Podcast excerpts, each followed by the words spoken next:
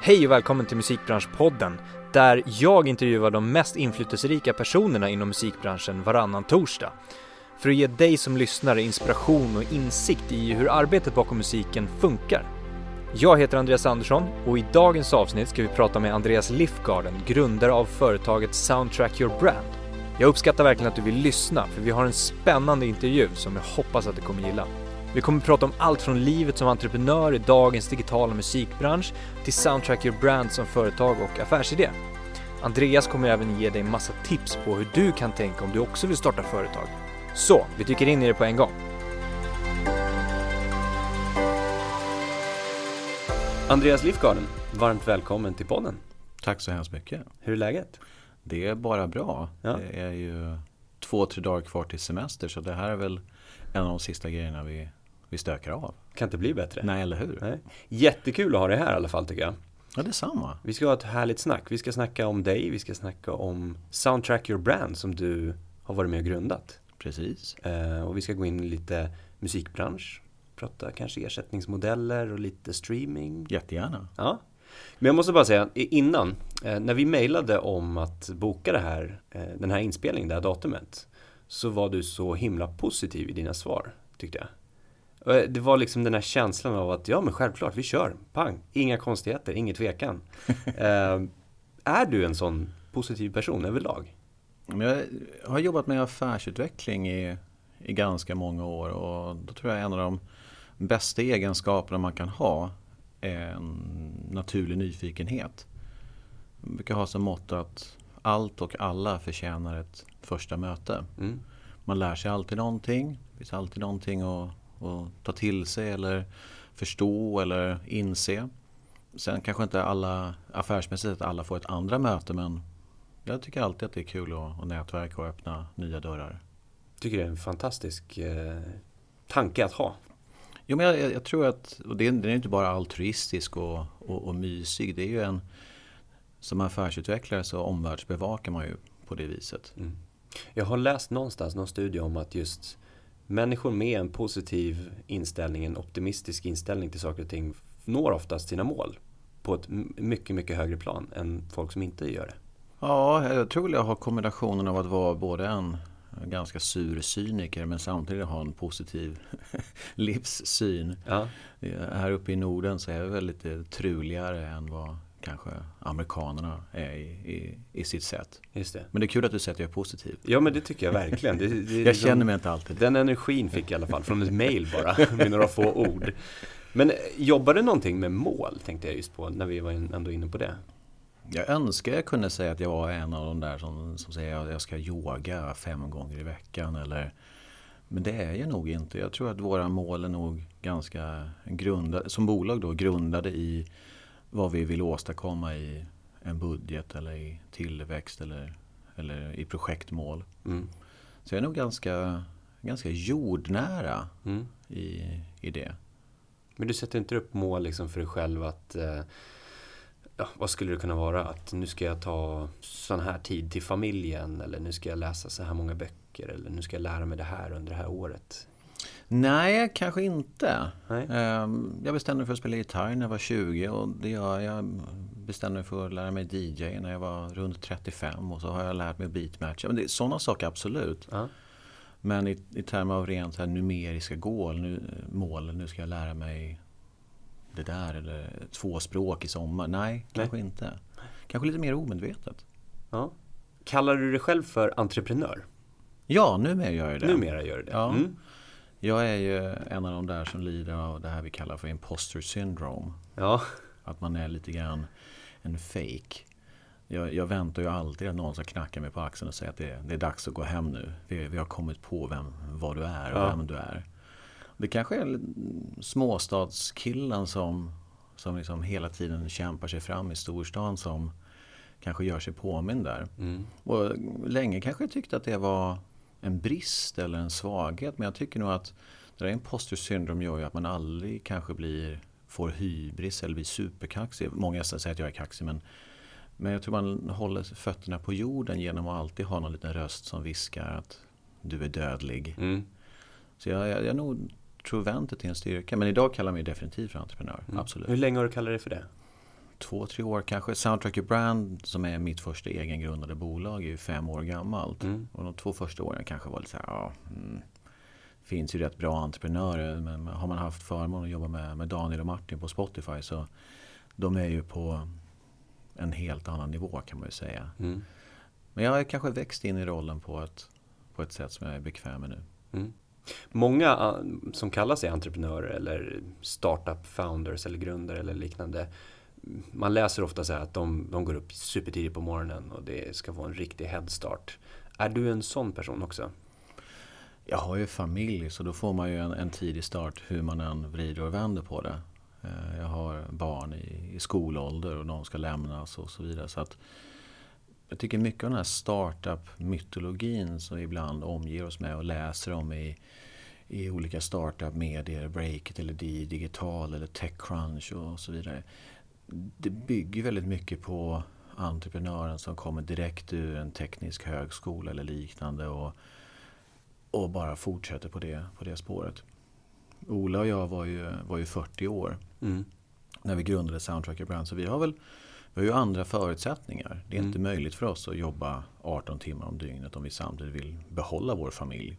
Så vi har väl grundat ett bolag lite mer på, på tanken och värderingen att det här är ett maratonlopp. Vi vill inte slita ut vare sig oss själva eller våra, våra anställda. Mm. Ni har inte bråttom någonstans? Ja, det, som entreprenör har du alltid bråttom och allting kan alltid ske snabbare. Men vi har, en, vi har en insikt i att om vi skulle bränna ut en, en personalstyrka med att tvinga dem att jobba 18 timmar om dygnet i ett år. Mm. Ja, då har vi kanske inte en personalstyrka år två. Mm. Det är kanske mer den insikten att det krävs en work-life balance. Mm. Även hos entreprenörer. Jag har en sån gammal story från när jag själv var ung och jobbade på en webbyrå som hette Projektor på den tiden. Där vi jobbade varje helg hela tiden. Och en söndag morgon så bara går jag in till kontoret precis som alla andra söndagar. Bara för att inse att jag har inget att göra här idag. Och då insåg jag att det är en riktigt farlig väg om man per automatik en söndag går till jobbet. Mm. Vare sig man har någonting att göra eller inte. Mm. Och där bestämde jag mig nog för att mm, helger är, är nog heliga mm. på det viset. Mm. Och eh, sen min medgrundare Ola Sars har också väldigt liknande tankar och värderingar. Så vi funkar väldigt, väldigt bra ihop. att Vi, vi jobbar hårt eh, men vi kräver inte våningssäng och, och dygnet runt jobb. Mm. Klart vi, vi sprintar ibland men inte som, eh, som metod. Nej. Och det går ju ändå ganska bra måste man säga. Jo men det tror jag att Ibland så behöver man ju spegla sig i vad andra säger om en. Och det var en av våra investerare som sa att de tyckte att vi hade hög produktivitet. Mm. Vilket var otroligt skönt för oss att höra. att quote unquote, Trots att vi då har lite mänskliga värderingar och inte vill tvinga folk att jobba 18 timmars dagar så har vi ändå hög produktivitet.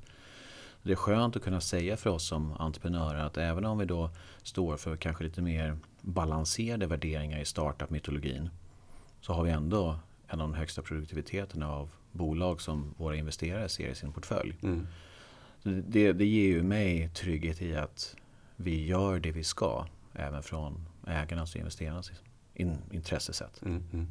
Är du en person som, som gillar att ha rutiner sådär? Eller eh, det lät nästan som att du nu inte gillade att ha det när vi pratade om söndagarna där. Just att man bryter rutiner för att ha liksom helt nya saker att göra för att komma på nya saker för att kunna växa som person eller företag.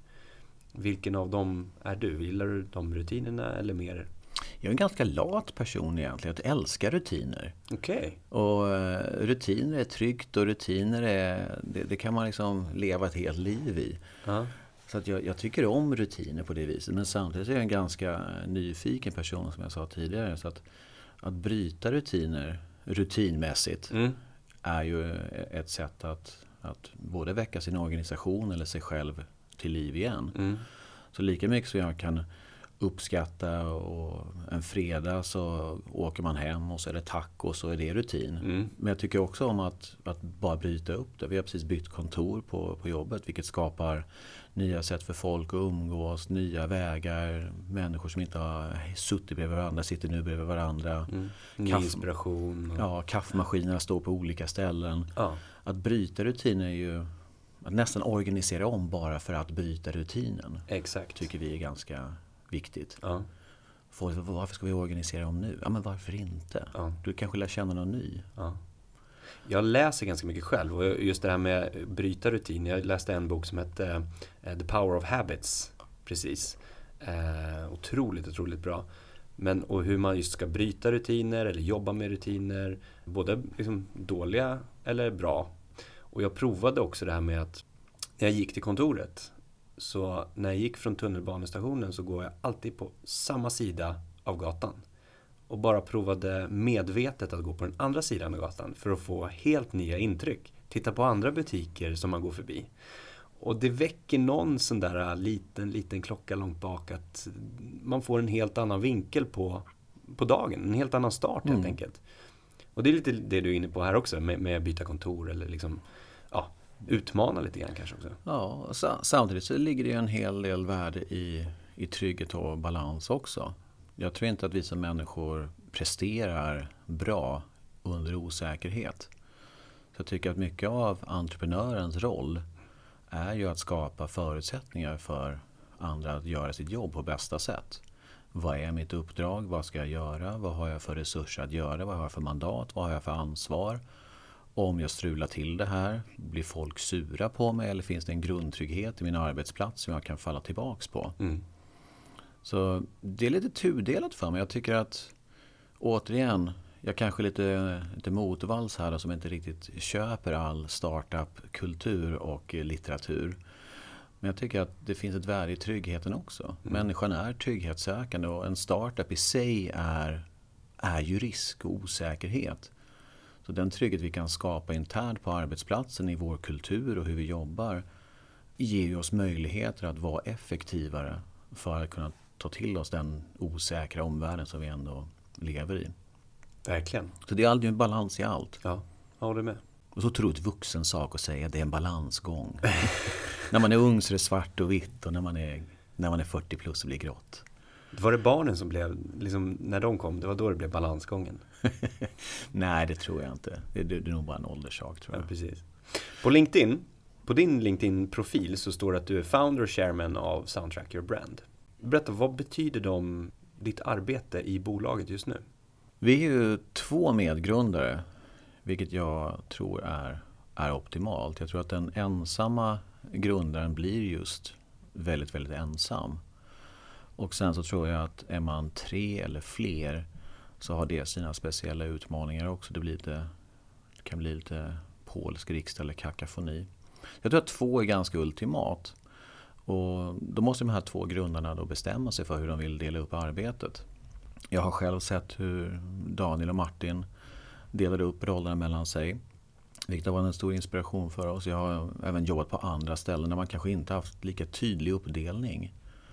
Och där det då har blivit ja, ganska kaosartat. Där en grundare har lojalitet av halva bolaget och drar det åt en riktning och den andra grundaren kanske har lojalitet från den andra halvan och drar det i motsatt riktning. Och resultatet blir egentligen att grundarna sliter sönder bolaget. Och jag tror då att det mest förnedrande som jag tror kan hända en entreprenör det är ju att man dödar bolaget själv. Mm.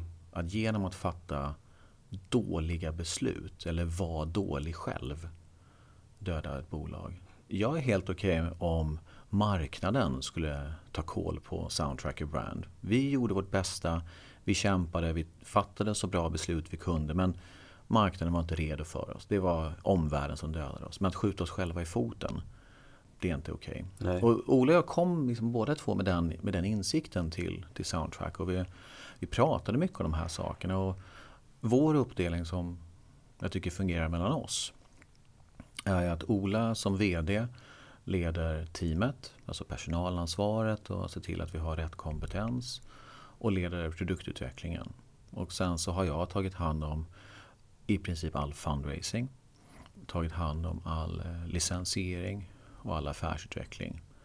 Så vill man förenkla lite grovt så kan man säga att Ola leder inåt och jag leder utåt. Mm. Men eh, jobbar du mycket operativt någon, alltså nu för tiden i bolaget? Jo men det får man väl säga som att affärsutvecklingen är ju synnerligen operativ. Och, Mm. Och sen så uh, licensing, alla musikbolag som använder, alla, alla musikdistributionsbolag som använder musikrättigheter måste ju licensiera dem. Och det är också synnerligen operativt. Sen så tycker jag ju också att uh, fundraising och att leda uh, styrelsearbetet, det är synnerligen operativt det också. Man kan inte säga som entreprenör att oh, nu måste jag slösa tid med att resa pengar. Det, det är ju den enkla sanningen är så att antingen säljer vi nog med produkt för att ha råd med det vi håller på med. Eller också så får ju någon sälja aktier i bolaget för att få råd att, att hålla på med det vi ska hålla på med. Mm. Så jag brukar lite skämtsamt säga till min säljavdelning att så länge inte ni säljer mer ljudzoner så får jag sälja mer aktier i bolaget och jag hoppas att, jag blir, att ni säljer mer än vad jag gör snart. Ehm, så jag tycker att det är väldigt operativt men det är ju det är olika perspektiv på verksamheten definitivt. Mm. Och, det, och det är också det här kanske ett perspektiv som inte alla ser alla gånger. Nej men precis. Och, och jag tänker i början när ni liksom verkligen drog igång det här då måste det varit ännu mer operativt liksom dag till, day to day basics eh, som du behövde genomföra och jobba mer aktivt på kan jag tänka mig.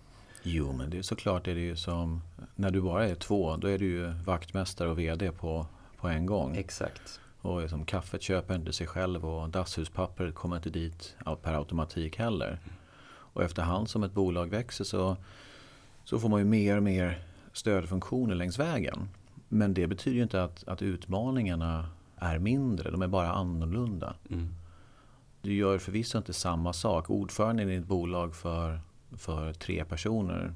Den rollbeskrivningen ser annorlunda ut än vad det gör för Soundtracker Brand som är 100 personer. Och ser ju såklart jätteannorlunda ut för ett Spotify eller ett mm. Apple såklart. Mm. Så att, eh, jag ser det mer som ett dataspel. De mm. första nivåerna är ganska enkla men de har sina små bossar och sen så blir bossarna svårare och svårare och svårare.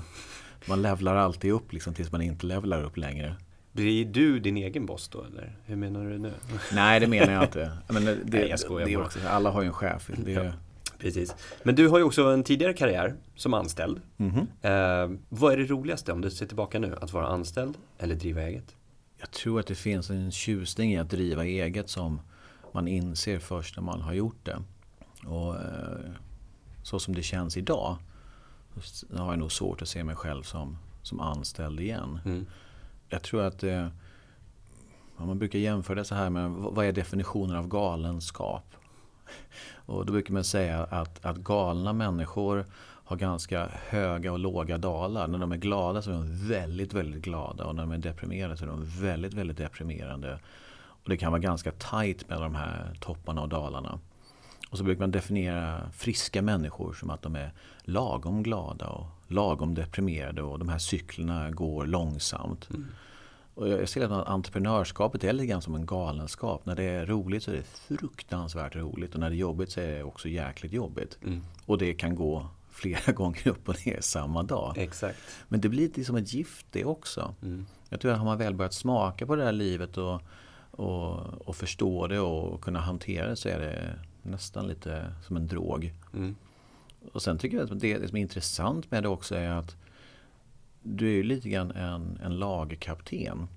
Du, jag är inte den bästa eh, finansmänniskan på bolag. Jag är inte den bästa kodaren eller teknikern. Jag är inte den bästa säljaren. Jag är inte den bästa affärsutvecklaren, inte den bästa juristen. Men jag har förmånen att leda massa människor och få dem att gå åt ett och samma mål och det är otroligt roligt. Mm. Och det, det, det, är också de här perspektiven som kanske kommer då när man är lite större i sin personalstyrka. Det tycker jag är jättekul nu att vi har vi har kompetens i bolaget som man bara kunde drömma om att få jobba med. Jag blir inspirerad med vart jag än går. Mm. Och, in, och inser då att mitt imposter syndrom blir ännu lite, lite värre. Ja. Och de här dalarna tänker jag, alltså topparna och dalarna. I början, jag vet ju själv när jag startade från början så de här dalarna var ju förödande i början. Och man förstod inte att man skulle ta sig upp till den där toppen igen, även fast det var samma dag. Eh, och just det här med att, att tips att misslyckas snabbt så mycket det bara går. Att försöka liksom få de där dalarna så mycket det, mycket det bara går. För att du vet, det är rutinen, det är, det är med erfarenheten du kommer med få reda på att du kommer ta dig upp på den där toppen. Så att om du vaknar en tisdag morgon och livet är piss och det, du är verkligen nere där på den där dalen. Du vet att innan lunch kommer du ha nått toppen. Och sen kommer du vara nere igen och så upp igen. Men du vet om det för att du har smakat på det, du har liksom upplevt det.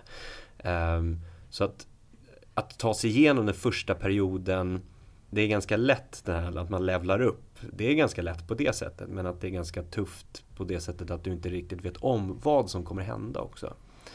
Jag tycker att det tuffa är ju alltid att jag är inte så orolig för mig själv eller för, för min familj.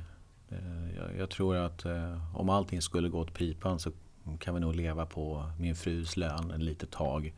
Eller jag kanske nog skulle kunna få ett nytt jobb också. Mm. Men det, det, är inte det som man är orolig för. Liksom det som hela tiden gnager i, i, i mitt samvete det är att jag har ansvar för 99 andra också. Mm. Och när du är ansvarig för funding i ett bolag det är ju en process, antingen lyckas du eller också misslyckas du. Den är väldigt svart och vit på det viset. Mm. Och det kan jag känna är, det ansvaret tynger lite grann.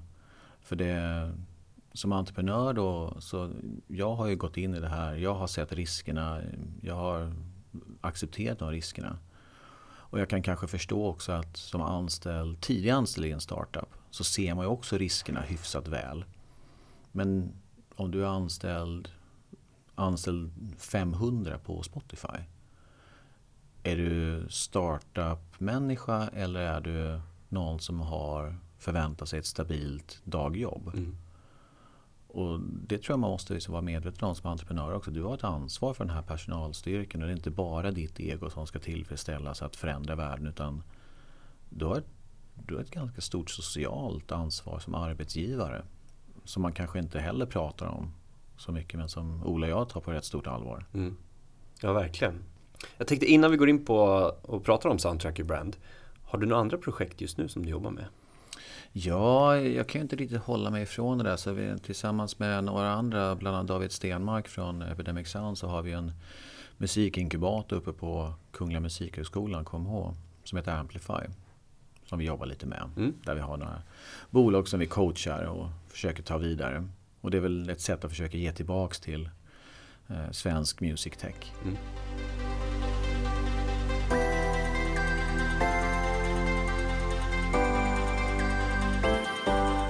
Bara för att få en liten förståelse för var du kommer ifrån. Eh, så tänkte jag att vi ska kolla din bakgrund lite grann och du ska få berätta vad du har gjort tidigare. Du okay. pratade om byrå. Men så att man får en liten idé om varför du kanske kom på den här idén med Soundtracker Brand och ja, men lite, lite grann var du kommer ifrån. Så du kommer från reklam, kan man kalla det för det? Nej, det kan man nog inte riktigt. Ja, digital webbyrå. Digital webbyrå, ja. Jag, eh, jag hade ju en idé om att bli journalist en gång i tiden. Okej. Okay. Och eh, skrev mycket sport i Smålandstidningar från Småland, Eksjö. Och eh, ville liksom bli skrivande. Och började därför på en högskola i, Skövde, Mediahögskolan. Mm. Som, som då drevs av, av ett gäng bikers. Otroligt men sant. Och precis då så hade CD-rommen slagit igenom och blivit stor. Och jag följer för digital teknik, jag föll pladask. Mm. Och internet liksom började komma i, i samma veva också. Så jag la nog mina skrivande drömmar på, på hyllan och slängde mig in i det som kallas då interaktiva media som sen liksom morfade över och blev webbyrån. Och, eh, när jag flyttade upp till Stockholm under tidigt 90-tal så var det väl i princip då Spray och det var Ikon Media Lab och det var Projektor New Media där jag där jag jobbade. Så det, det är det som är ingången för till mediasvängen eller någon slags bredare digital värld mm. för mig. Så webbyråsvängen är ett gäng år. Just det. Efter det då, kan man kalla det, då tog du in på Spotify? Ja, det, det, ja, in, ja in, men... övervintrade ett tag i, i telekombranschen för runt 99 så gick ju luften ur ja. eh, webbranschen. Så eh, i samma veva så hade ju mobiloperatören 3 mm. fått sin 3G-licens då. Och de hade en stor ambition av att inte bara ha röstsamtal utan även ha en mediasatsning. Så jag och ett gäng andra från den digitala branschen började bygga en mobilportal för 3. Mm. Så jag var chef för deras mobilportal ett gäng år och sålde väl ohälsosamt mycket ringsignaler och, och crazy frogs till folket. Så att eh, man säger liksom att Spotify är den största kunden till musikbranschen Mm. numera. Men, men på den tiden så, så, var, så var jag och mobiloperatören 3 den största kunden till musikbranschen. Så det var en ganska rolig resa. Och, men det var en liten övervintring i, i, i telekom. Ja. Och eh, via några år i eh, Abu Dhabi och Dubai med Ericsson. Så var det väl dags att flytta hem därifrån. Och eh, då var jag, är vän med en kille som heter Jonathan Forster som hade börjat jobba på, på Spotify. Så ja, vad ska jag göra nu när jag kommer hem? Jag vill inte fortsätta i telekom. Tycker att det är lite stelt och, och tråkigt och vad ska jag göra? Och då sa väl Jonathan att ja, men, finns en ung kille som heter Daniel. Liksom, låt inte liksom luras av att han bara är 23. Jag tror han har en fantastisk idé på gång. Och, och på den vägen var det. All right. Så jag hade som turen och, eller förmånen och att vara anställd nummer 25 på, på Spotify. Okej, kul. Ja, jätteroligt. Ja. Och där var du tills du sen då startade Soundtracker Brand. Ja, jag började ju där och i och med att jag kom från telekombranschen. Daniel hade ju en, en idé om att, att det fanns en affär mellan telekom och musikbranschen. Då ska man komma ihåg att på den tiden, det är ju tio år sedan, Mm. låter som det är en evighet sedan men, men ändå. På den tiden så var mobiloperatörer och musikbranschen, framförallt då skivbolag, i luven på varandra runt piracy. Eh, Skivbolagen hävdade, man får själv avgöra om det är rätt eller fel, men skivbolagen hävdade ju att eh, ISP-erna och telekombolagen sålde ju snabbare och snabbare bredbandsabonnemang. Och vad skulle man göra med de här snabbare bredbandsabonnemangen om, om inte ladda ner musik och innehåll? Mm.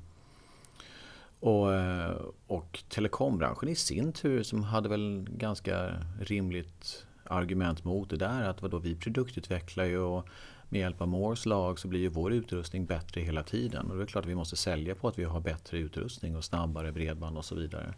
Och, och by the way så vi öppnar inte liksom enskilda IP-paket och kollar vad som är i dem. Det, det måste vi lösa på andra sätt. Och det där hade ju hållit på i några år.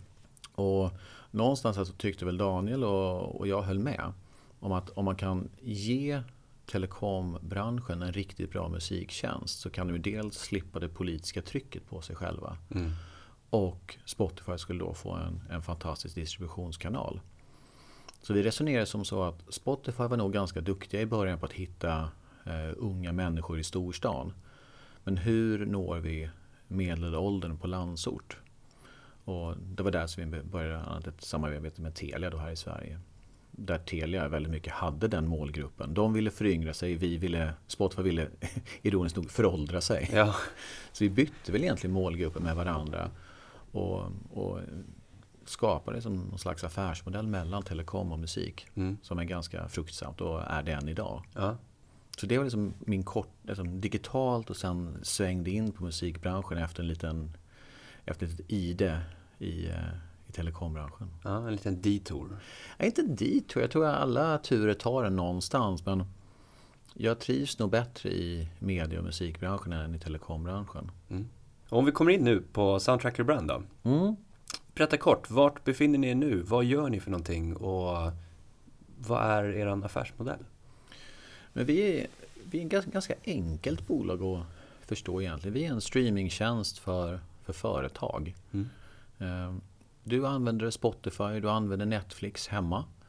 Men du kan ju inte använda Netflix för att öppna en biograf. Och på samma sätt så kan du inte använda Spotify eller Deezer eller Apple Music eller YouTube i kommersiella miljöer.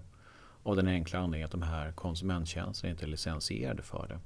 Så vi är en musiktjänst för kommersiella miljöer som är fullt licensierad. Och i, i korta ordalag vad vi gör, vi har ett tekniskt system. Vi är en B2B Software as a Service-plattform som kan distribuera musik från A till B och alla butiker i en kedja och du kan fjärrstyra det med olika tekniska hjälpmedel. Sen så har vi fyllt den plattformen med 30 miljoner låtar. Och sen så har vi Music Intelligence som också berättar varför du ska spela viss musik och när du ska spela vilken musik. Och vi hjälper våra kunder att kurera så att de ska sälja mer eller få nöjdare kunder eller åstadkomma vad nu de vill åstadkomma i sin kommersiella miljö. Mm. Har idén utvecklats någonting sedan starten eller har det alltid varit samma idé? det här är ganska fascinerande. Redan från början så såg vi nog att vi ville modellera oss själva som ett Spotify fast för företag eller ett mm. Apple Music fast för företag. Och då behöver du en stark teknisk plattform, du behöver ett gäng musiklicenser. Och sen så såg vi också att, att Spotify utvecklade sin curation, eh, curation-verksamhet lite grann efter.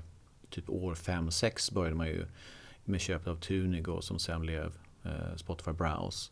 Där utvecklade Spotify sin curation-affär. Vi såg nog den redan från början. Så de här tre benen vi står på, en teknikplattform, en stark musikkatalog och curation eller music intelligence som vi kallar det. Det såg vi från början. Så jag tror att bolagets vision och produktvision har nog varit ganska tydlig från, från dag ett. Och vi har nog inte avvikit speciellt mycket från den heller. Rent så produktmässigt, marknadsmässigt har vi nog inte drabbats av några stora överraskningar som har tvingat oss att göra en pivot eller eh, omvärdera vad vi håller på med. Med det sagt, ingen resa är enkel för det.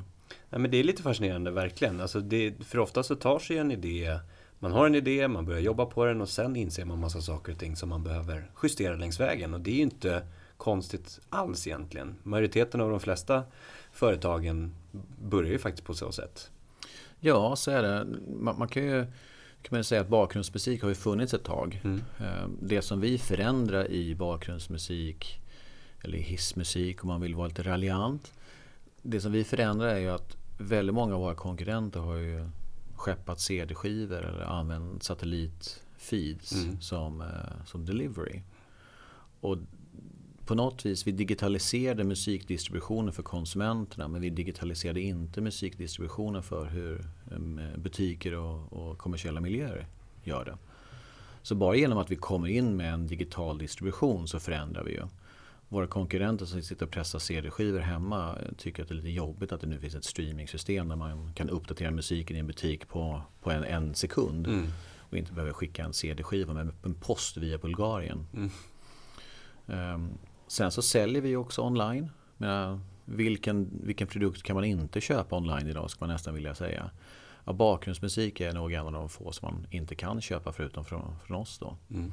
Så att, som entreprenör så var vi ju förbluffade att inte fler sålde bakgrundsmusik online. Det, är, det, det verkar vara en given idé att om du är en liten butik så kommer du aldrig få besök av en direktsäljare för något, något stort bolag. Utan du måste ju köpa online. På samma sätt som du köper Dropbox eller Gmail eller Office 365 online. Mm. Det finns andra Office-paket också. Mm. Nej, men skämt åsido. Så att det vi digitaliserade distributionen, vi har digitaliserat försäljningen. Mm. Det är det, det stora vi gör. Så om vi tar ett exempel då, rent konkret. Jag driver en butik säger vi. Ehm, och ni kontaktar mig som säljare och säger vad då för någonting? eh, om du driver en butik så tror jag inte att vi kanske eh, kontaktar dig på så vis. Jag driver, en, jag driver en kedja då. Men säg att du driver en, en, eh, en restaurangkedja ja. som har 50-60 eh, restauranger runt om i, i Norden eller i norra Europa kan vi säga. Mm. Då börjar vi en konversation någonstans i stil med att spelar du musik? Vilket 90-95% av alla restauranger gör. Mm. Och så frågar vi dig, hur spelar du musik idag? Mm. Och då blir ditt svar väldigt, väldigt ofta att eh, jag använder en av era konkurrenter, de skeppar CD-skivor till mig. Och då frågar vi, har du funderat på streaming? Och återigen då så är det, ganska, det är lite ledande frågor här. Mm. men då blir det ofta så att ja, jag har ju precis installerat bredband i alla mina restauranger för jag ska uppdatera mina larmsystem eller point of sale system. Jag ska ha lite digitala menytavlor. Så jag har funderat på musik. Varför kan inte det vara digitalt i min, min restaurang? Jag använder ju Spotify hemma. Mm. Ja, och då är vi svaret på den frågan. Mm. Och sen frågar vi då vidare, ja, hur vill du spela musiken? Vill du använda som en iPad eller vill du köpa en låda från oss? Vi har en, en set-top box vi kan sälja till dig. Ehm, du bestämmer själv hur, vilken IT-miljö du vill installera det här i. Och sen frågar vi, hur vill du spela musik då? Vi har 300 eh, ready to go soundtracks som vi kan erbjuda. Du kan importera Spotify-spellistor och spela dem om du vill det. Om du redan har samlat på dig ett gäng listor du gillar i din konsumenttjänst.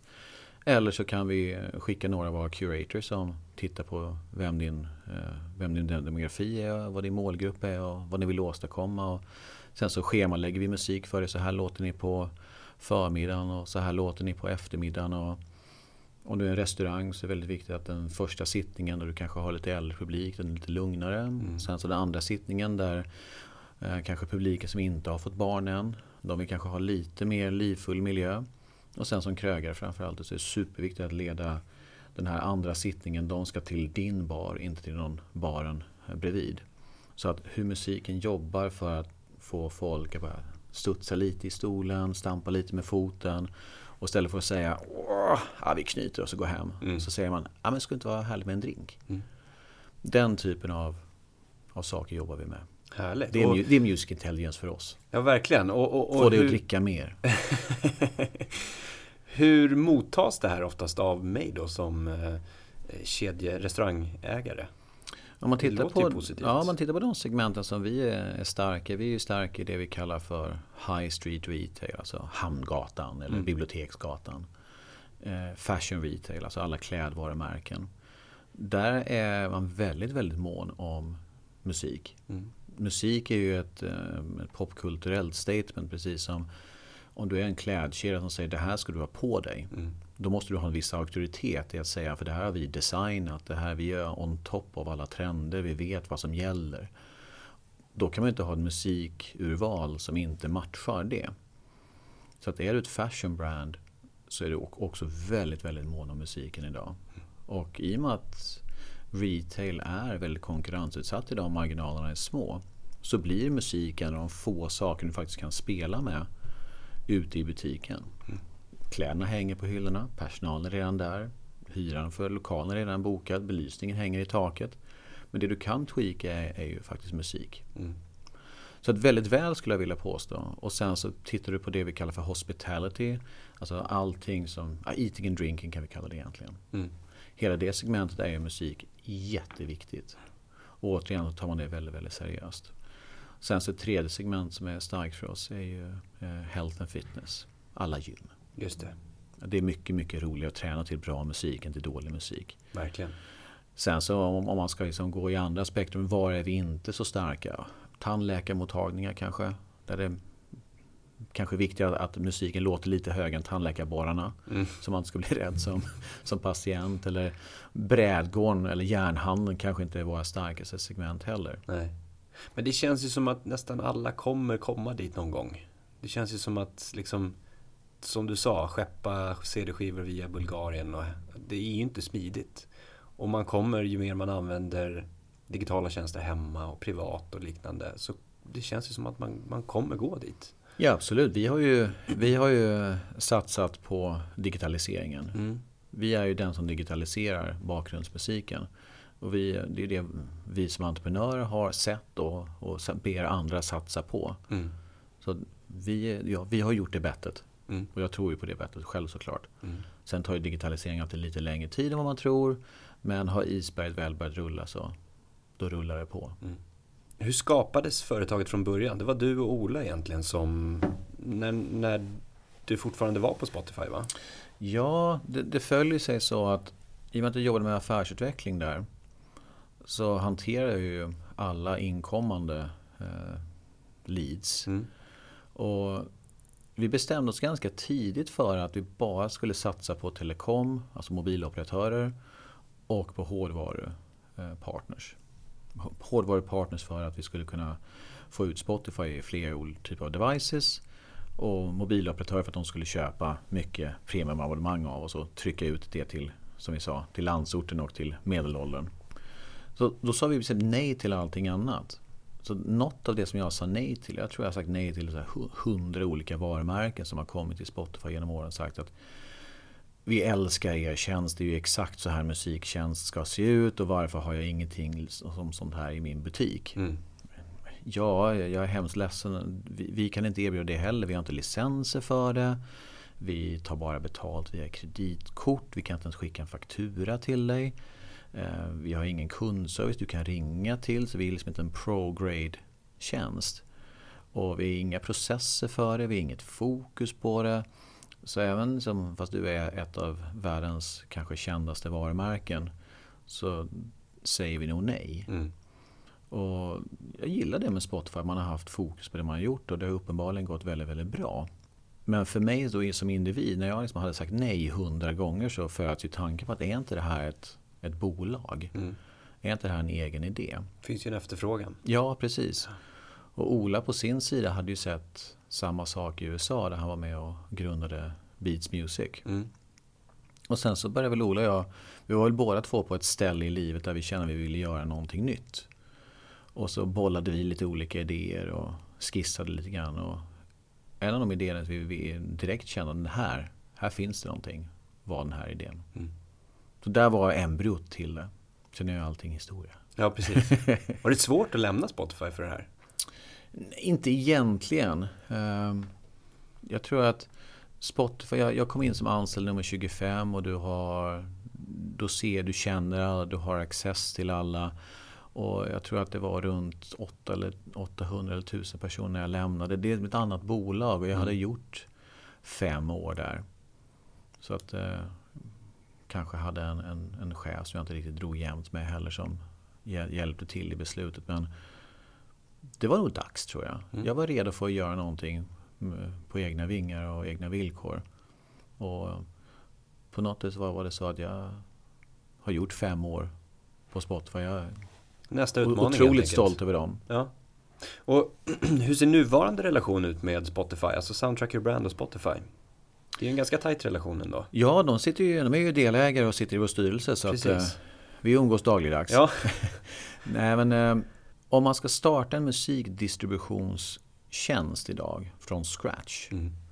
så behöver du en, en backend som man säger, en teknisk plattform där du lagrar all musik. Och att bygga en sån backend med 30 miljoner låtar som Spotify har, har idag. Jag vet ju hur lång tid det tog för Spotify.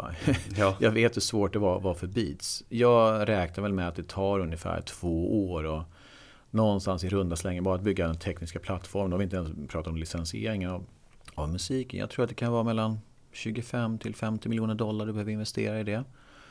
Och det, det kändes då för Ola och mig som att ska vi ta två år på oss och 50 miljoner dollar bara för att liksom komma och bygga basen innan vi ens kan bygga grundprodukten. Mm.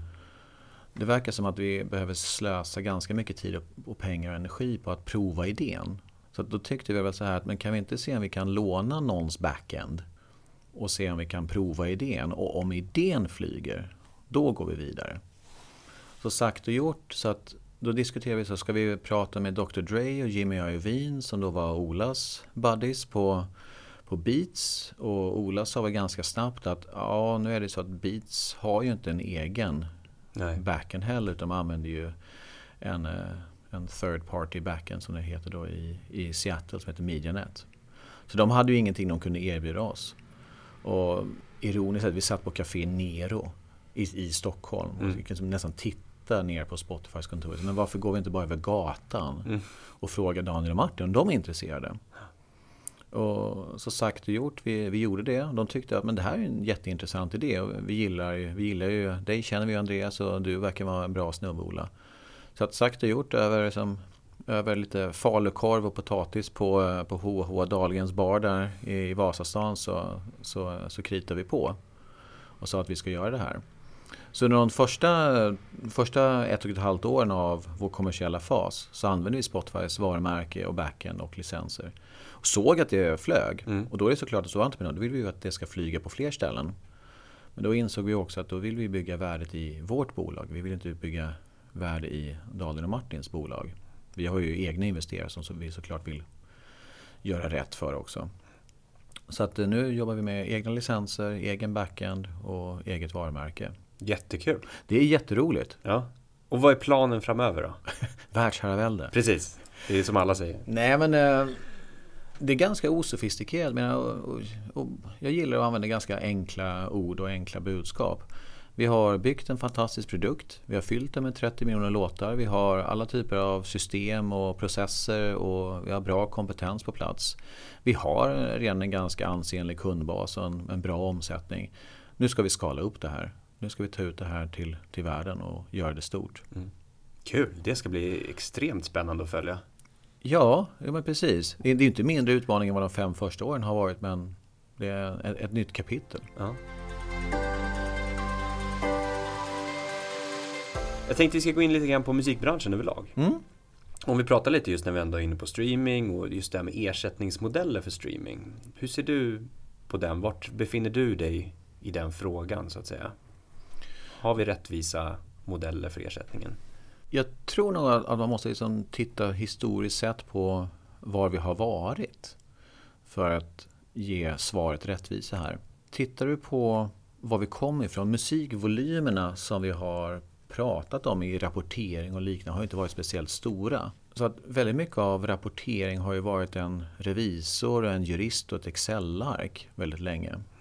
Och i musikbranschen som har använt sig av det som man kallar för sampling eller analogier för att dela ut pengar. Om man inte har kunnat göra direktrapportering. Och en analogi är ju egentligen att ja, vi har ingen aning om vad som har spelats i butiker så vi använder radiotopplistan som en, som en analogi för att betala ut pengar. Vilket såklart alla förstår att ja, det kanske är det bästa att använda men inte det, det är definitivt inte rätt. Sampling är en annan variant. Du, du frågar helt enkelt några bakgrundsmusikleverantörer. Vad har ni spelat? Mm. Och så anser man att det har alla spelat. Så det har ju som varit legio inom musikbranschen innan digitaliseringen. Och sen så händer Spotify. Och det är ju faktiskt Spotify som driver den här tekniska utvecklingen. Spotify skapar direktrapportering. Spotify har ett massivt användande. En normal radiostation som Radio Riks kanske spelar 10 000 låtar om året. Eh, P3 som har ett public service-uppdrag kanske spelar 25 till 50 000 låtar om året, unika låtar. Men Spotify spelar ju miljoner olika verk. Mm. Så behovet av, av direktrapportering är ju såklart jättestort. Och du kan ju inte göra det i Excel. Nej. Utan du måste bygga system för det här.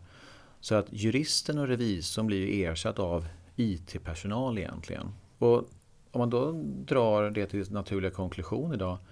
Jag tycker att musikbranschen, hur den rapporterar digitalt, är ett, transparent med en twist. Jag tror att den, var inte transparent för fem år sedan men idag så är modellen presenterad på ett sådant sätt att alla förstår hur modellerna fungerar. Mm. Om du är rättighetshavare på publishing-sidan eller på label-sidan så vet du hur många gånger ditt verk har använts på alla digitala plattformar. Transparensen är stor. IT-kunskapen är stor hos de stora DSP-erna och även nu börjar komma hos de större rättighetshavarna också. Så jag tror aldrig det har varit bättre än vad det är idag. Så att förutsättningen för att få korrekt betalt, inte hur mycket betalt, men korrekt betalt, mm. är bättre än det någonsin har varit skulle jag påstå. On the flip side of that också så är det ju Musik är ju liberaliserat idag. Det, det har aldrig varit mer punk än vad det är just nu. Givet att du och jag, du, sitter med en laptop här framför. Du och jag kan ju ta och dra fram en gitarr och spela in någonting och lägga upp det via Record Union eller CD Baby eller Amuse och få upp det på Spotify inom bara några timmar. Mm. Så att det finns ju ingen gatekeeper för kreativitet längre. Och det finns ingen gatekeeper som gömmer streamsen heller. Utan jag tror att det är distributionen, produktion av musik är liberaliserat idag. Du kommer att få betalt om du har mycket streams. Mm. Sen kan vi ta den naturliga följdfrågan då naturligtvis. Ja, vad är rimligt att få betalt då? Vilket är en annan dimension. Men i första dimensionen är, är det ett transparent, rättvist system. Mm. Ja. Och sen då man, du var inne på det just där att det är så lätt att lägga upp också och vi kan spela in det nu och få ut det där. Har det på något sätt påverkat värdet i själva musiken enligt dig? Alltså när vi gick från det fysiska, att det var, mycket, det var svårare, du hade det fysiska värdet på något sätt, att det har tappat? Frågan är ju laddad. Eh, jag tror inte man kan svara på frågan så som du ställer den utan att, utan att ta en viss sida. Utan det man istället ska se på det är musikbranschen en fri marknad mm. där alla får komma till torget och lägga upp sina varor och konsumenterna får gå till torget och köpa vad de vill. Jag skulle väl påstå att den världen vi hade innan där kanske skivbolag var gatekeepers genom att de är de enda som har råd att sätta någon i en studio. De är de som har råd att pressa och distribuera CD-skivor. Och de är de som kan promota lagligt eller olagligt till, till radio. Mm. Som är, var den stora drivaren av konsumtion. Mm. Är den världen bättre än den vi har nu? Där vem som helst kan producera och distribuera till en marknad. Jag förstår att det finns människor som kanske skulle säga att det hade varit trevligare att ha en lite tajtare marknad så att eh, man kunde förutse vilka 50 artister som ska bli miljonärer. Men jag, jag hamnar nog ändå på sidan av att, att det vi har det lite bättre idag faktiskt. Mm. Jag tycker att det är en positiv utveckling. Den negativa sidan av den här positiva utvecklingen är att det släpps 10 000 låtar eller mer varje dag. Det faktum att alla får vara med och producera och distribuera gör ju att det blir otroligt svårt att stå ut i bruset. Mm. Men om det är priset vi får betala för att ha släppt kreativiteten fri? Jag, har inga, jag har inga bra svar men jag kan bara konstatera att jag vill nog inte, jag personligen vill nog inte gå tillbaka till, till en äldre värld där ett fåtal internationella majors kan, kan vara gatekeepers. Vi var inne på det här förut med startups och nya affärsmodeller och ni är ju en helt ny affärsmodell som har kommit upp. Och det dyker ju upp otroligt många nya företag, nya startup, nya affärsmodeller för hur man vill liksom ta musikbranschen till nästa nivå.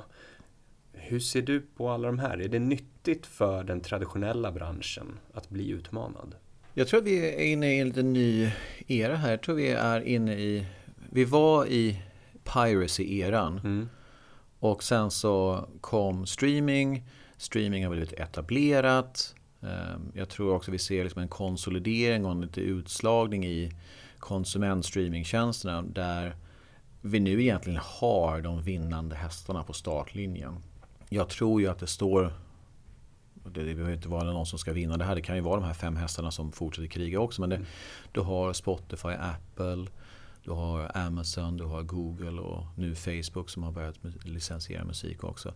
De här fem större bolagen kommer nog att dominera consumer streaming för de närmsta tio åren. Och vad det racet handlar om det är ju egentligen expansion, geografisk expansion. Mm. Vi kommer att få se en, en utveckling där de här fem spelarna försöker trycka ner sina rights holder payouts för att få bättre bruttomarginaler. Genom att det finns en viss hyperkonkurrens kommer vi få se mindre ARPUS. Det kommer inte vara 999 som är den faktiska ARPUn även om det är the sticker price. Men vi kommer också att se ökade antal betalande användare. Så, så på det hela kommer det vara, vara positivt tror jag. Mm. Men sen så hör jag, liksom, hör jag liksom nu nya röster och, och nya trender som är man säger att okej, okay, consumer streaming blir 80-90% av marknaden. Men då måste vi skapa inkrementell innovation bortom det.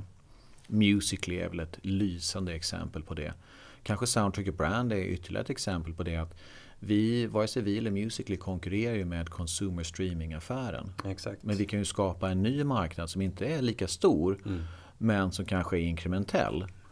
Så att säga att du hittar fem stycken Soundtracker Brands och fem stycken Musically som vardera bidrar med 2% ökade intäkter. Mm. Helt plötsligt har du kanske en 10-20% så du kan växa musikbranschen ovanpå mm. konsumentstreamingen. Så jag tror du kommer att se innovation. Det kommer inte att finnas 300 consumer streaming services. Det kommer att finnas de här fem. Det är min övertygelse. Jag tror att tyvärr att spelare som Tidal och, och, och Deezer kommer få det jättesvårt. Mm. Eh, men du kommer få se nya typer av innovation och nya typer av affärsmodeller. Jag tror också att rättighetshavarna börjar inse det här. Att vi måste ha flera olika licensprodukter. Det är ganska naturligt egentligen. Vi har en licensprodukt för synkar, vi har en för consumer streaming. Vi har en för B2B streaming som vi har. Vi har en annan modell kanske för DJ-mixar. Vi har en femte modell för Musically och liknande. Jag tror att man nu öppnar upp för den typen av innovation också. Man inser att man behöver det. Man kan, inte, man kan inte hänga upp sin tillväxt på att Spotify ska göra jobbet åt dem. Utan man behöver hitta nya distributionsvägar. Så jag tycker nog att det finns en evig story om att oh, jag är entreprenör inom musikbranschen och labelen är så himla himla elaka. Mm. Åh, oh, vad de gör det svårt för mig. Jag köper inte riktigt det heller. Um, rättighetshavarna numera är väldigt mycket vi förhandlar ju fortfarande såklart, men insikten i att consumer streaming är etablerat, rättighetsmodellen kring är etablerat. Vi måste hitta nya områden. Vi behöver därför vara progressiva i hur vi licensierar och vara lite enklare. Mm. Den ser jag i och med att vi, vi pratar med alla rättighetshavare. Vi har fördelen att, att få en kollektiv bild av det. Så ser jag nog det, den trenden hos många av dem oberoende av varandra. Och det tycker jag är superintressant. Verkligen. Där kommer hända jättemycket. Så jag tror att om man är musikentreprenör och vill dra igång någonting. Eh, bygg inte en consumer streaming-tjänst. Det är väl mitt första tips. Men hitta någonting annat. För jag tror att nu är rätt läge att göra det. Ja. Och ni kommer ju få konkurrenter också. Absolut. Framöver. Och det är ni beredda på? Absolut. Men jag älskar konkurrens. Jag tycker att det är, jag tycker att det är bra. Uh -huh. Och det, det, låter som en klyscha. Det säger ju alla. Jag älskar konkurrenter. Uh -huh. jag tror verkligen att det får en att bli fokuserad på ett, helt annat sätt. -huh. Som är nyttigt vad som är viktigt. Vad tror du om det här med utvecklingen av musik i olika sammanhang och placera musik i produkter, i, på, i varumärken och mer som ni är inne på också faktiskt. Att liksom hjälpa företag att hitta eh, rätt modeller för att konsumenterna ska köpa eller stanna kvar i baren då till exempel. Hur tror du att det kommer liksom öka och paketeras framöver? Vi tror ju såklart jättemycket på den, den modellen. Eh, dock smakfullt. Mm. Vi vill ju inte se en överkommersialiserad värld. Um, dels tror jag att musik är kulturellt för viktigt för att vara reklambärare i, i sig själv. Jag tycker vi har ett ansvar för hur vi då paketerar det. Samtidigt ser jag ganska stora möjligheter för artistsamarbeten. Vi pratade med, med, med, ett, stort, eh, med ett stort modevarumärke som hade gjort en ehm, en, en synkdeal med, med Rihanna. Mm. Och var ganska besvikna på det egentligen. Ja, det blev en photoshoot på Aruba. Och sen så höll hon upp några klädesplagg och så var hon inte speciellt engagerad i det. Och, ja, vi, vi betalade nog för mer än vad vi fick. Och, och fick inte använda musiken speciellt mycket. Och, och, det var ganska bitter eftersmak. Och då tänker jag så här, men om man istället hade använt artistens musik, artistens faktiska produkt. Istället för att tvinga artisten att hålla upp en schampoflaska och säga jag älskar det här schampot. Mm. Om istället säger att du blandar artistens faktiska produkt, musiken, i den kommersiella miljön. Dels blir den kommersiella miljön mer attraktiv. Kunderna behöver inte höra reklam. Alltså musiken i sig själv är ju budskapet och produkten. Och artisten kan också hitta ganska intressanta vinklar på det. Mm. Så jag tror att om du närmar dig den kreativa branschen med vad de vill få ut och du skapar en förståelse hos varumärken om hur du jobbar med musik. Då kan man göra riktigt bra grejer. Och det, det jobbar vi mycket med. Så att jag tycker det är superintressant faktiskt. Spännande, ja. mycket, mycket spännande. Nu ska vi gå in på lite tips. Mm. Och du ska få ge dig själv tips. Om du går tillbaka fem år i tiden och du startar företag. Mm. Vilket tips hade du gett dig själv? Det tips jag alltid ger andra och det tips jag därför måste också ge mig själv är att triangulera mera. Mm. Och, Vill du utveckla? Ja, jag ska. Eh, triangulering är ju otroligt viktigt och det är att som entreprenör, frågar du efter råd så finns det jättemånga som är villiga att ge dig råd. För det är en ganska kul industri. Alla gillar att hjälpa till och startups är, är hett och lite sexigt just nu. Så det finns ju inte det finns ju inte en, det finns ju tusen människor, investerare eller änglar eller friends, fools and family eller vänner. Alla vill ge dig tips och råd. Och det är ganska lätt att bli helt överväldigad av, av det här. Och risken är att man till slut går som en slags pingisboll eller flipperspelsboll mellan olika råd och ändrar sig hela tiden. Så att triangulera mera betyder egentligen att det råd du får flest gånger kanske det du ska gå efter. Och Lite mer konkret så triangulerar mer i, ofta, i ett företag, vi är 100 personer.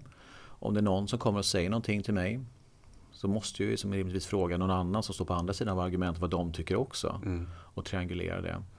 Så att för att få en riktig bild av sitt eget företag när man är 100 personer och alla liksom på något vis vinklar information till dig. Triangulera mera.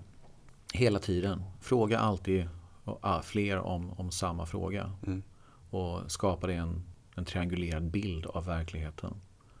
Annars tror jag det är väldigt lätt att bli manipulerad eller, eller vilseledd eller bara bli allmänt förvirrad. Ja, bra tips. Jag träffar ju otroligt många studenter och jag är coach till vissa andra personer som ska starta företag och liknande och de har en idé att förverkliga. Eh, problemet många har här är att man fokuserar på helt fel sak. Man börjar med att skapa en så fin hemsida som möjligt, så snygga visitkort som möjligt, en e-mailsignatur och allt det här fluffiga runt omkring. Eh, man tappar det faktiska man faktiskt, alltså den produkten eller tjänsten man ska sälja. Man tappar den någonstans. Eh, den grundidén man fokuserar på allt runt omkring. Vilka tips skulle du ge till en sån person som har, är i uppstarten, man har en idé och vill dra igång den här på något sätt. Vart bör man lägga fokus? Var bör man börja med? För det första tror jag att det är som att man ska nog inte ta koll på den energi som finns. Jag, jag tror att för, att för att få fram en Niklas Sennström så måste vi ju ha haft tusen eller tiotusen studenter som tyckte att det var svinkul att göra en ny logga för sin företag som de drömmer om. Så jag tror att pratar du om tidiga entreprenörer som vi ändå pratar om här då tror jag inte man ska ta energin ifrån dem. Det måste få vara lite fåfäng och det är kul att göra en hemsida och det måste göras också. Absolut. Men sen så tror jag också att man man måste ha en doer-mentalitet och det här är nog ingenting man kan slå i folk. Det, det, det, har man kanske lite grann eller också har man det inte. Och i vissa fall kanske man måste inse det själv lite senare. att Ehm, du kanske ska dra igång den här hemsidan och det här visitkortet och inse att ah, varför blev inte det här någonting? Och så kan du triangulera lite och fråga dig eller mig och, och, och se liksom vad, vad var det som hände här? Och så kan vi berätta för dem att men du måste ju faktiskt liksom hitta en domän för en hemsida också. Sen så måste du resa lite pengar för att kunna registrera ett aktiebolag. Och sen måste du hitta någon som kan koda som gör det där. De behöver ha lön och sen måste du göra en affärsplan. Och så är du igång. Mm. Så jag tror det är viktigt att inte döda kreativitet eller energi. För det behöver du med dig på resan. Mm. Men du måste också titta på vad är de faktiska saker du måste utföra. Och de är inte speciellt komplicerade egentligen. Men du behöver kanske någon som visar vägen lite grann. Mm. Och det, är väl, det är väl det som, som vi ska göra. Det är väl Precis. därför du, du har, gör det du gör och därför jag har Amplify och, och, och dessutom sitter här och försöker prata och ge snusförnuftiga råd. Massa bra råd. Nej men skämt åsido. Det är ju en, för varje Sennström eller för varje Daniel Ek och Martin Lorentzon så kommer det ju vara många andra som misslyckas. Mm. Kanske även jag. Mm. Men vi, vi måste ta det så långt vi kan efter bästa förmåga. Um, döda inte energin men gör saker. Tänk mindre, gör mer. Härligt. En sista fråga. Mm. Du ska få ställa en fråga till nästa gäst. Ja, då, då tänkte jag så här att vi har ju pratat mycket om musikdistribution, vi har pratat om pengar, vi har pratat om företagsbyggande. Jag skulle vilja ställa en kultur, kulturfråga när, jag, när mina föräldrar var unga, mm. då var det Beatles eller Stones. Och när jag var ung så var det synt eller hårdrock som var grejen. Det fanns stadionband. Och de stora stadionbanden, Depeche eller Guns N' Roses och så vidare. Mm. Och i vår generation, den som är nu, jag tror det sista svenska stadionbandet har ju precis gett upp. Det var ju, det var ju Kent. Och alla andra stadionband är ju 65 plus. Då tänker jag så här, nu när vi har all den här musikdistributionen, alla kan producera musik men ingen blir riktigt känd och det finns alldeles för mycket musik kanske vissa hävdar. Finns det ett nytt stadionband som inte heter Stones eller något av de här större akterna? Eh, det, det är egentligen min kulturfråga. Kommer vi att få ett nytt stadionband av den digniteten men som är födda på kanske på 90-talet eller, eller 0-talet? Det ska bli spännande att höra. Ja. ja. Andreas, jättestort tack för grymt samtal. Tack så mycket själv. Lycka till med Soundtracker Brand och Amplify. Tack så mycket och detsamma. Tack. Tack för att du har lyssnat på Musikbranschpodden med mig, Andreas Andersson. Om du vill lära dig mer om musikbranschen så tycker jag att du ska kika in DMG Education. Vi är ett onlinebaserat utbildningsföretag inom musikbranschen som även producerar den här podcasten. Läs mer på dmgeducation.se, alltså dmgeducation.se. Om du gillar vår podd så får du jättegärna lämna ett betyg eller följa oss på plattformar som iTunes, Spotify eller Soundcloud. Eller varför inte följa oss på sociala medier också genom DMG Education. Stort tack för idag, vi ses nästa avsnitt.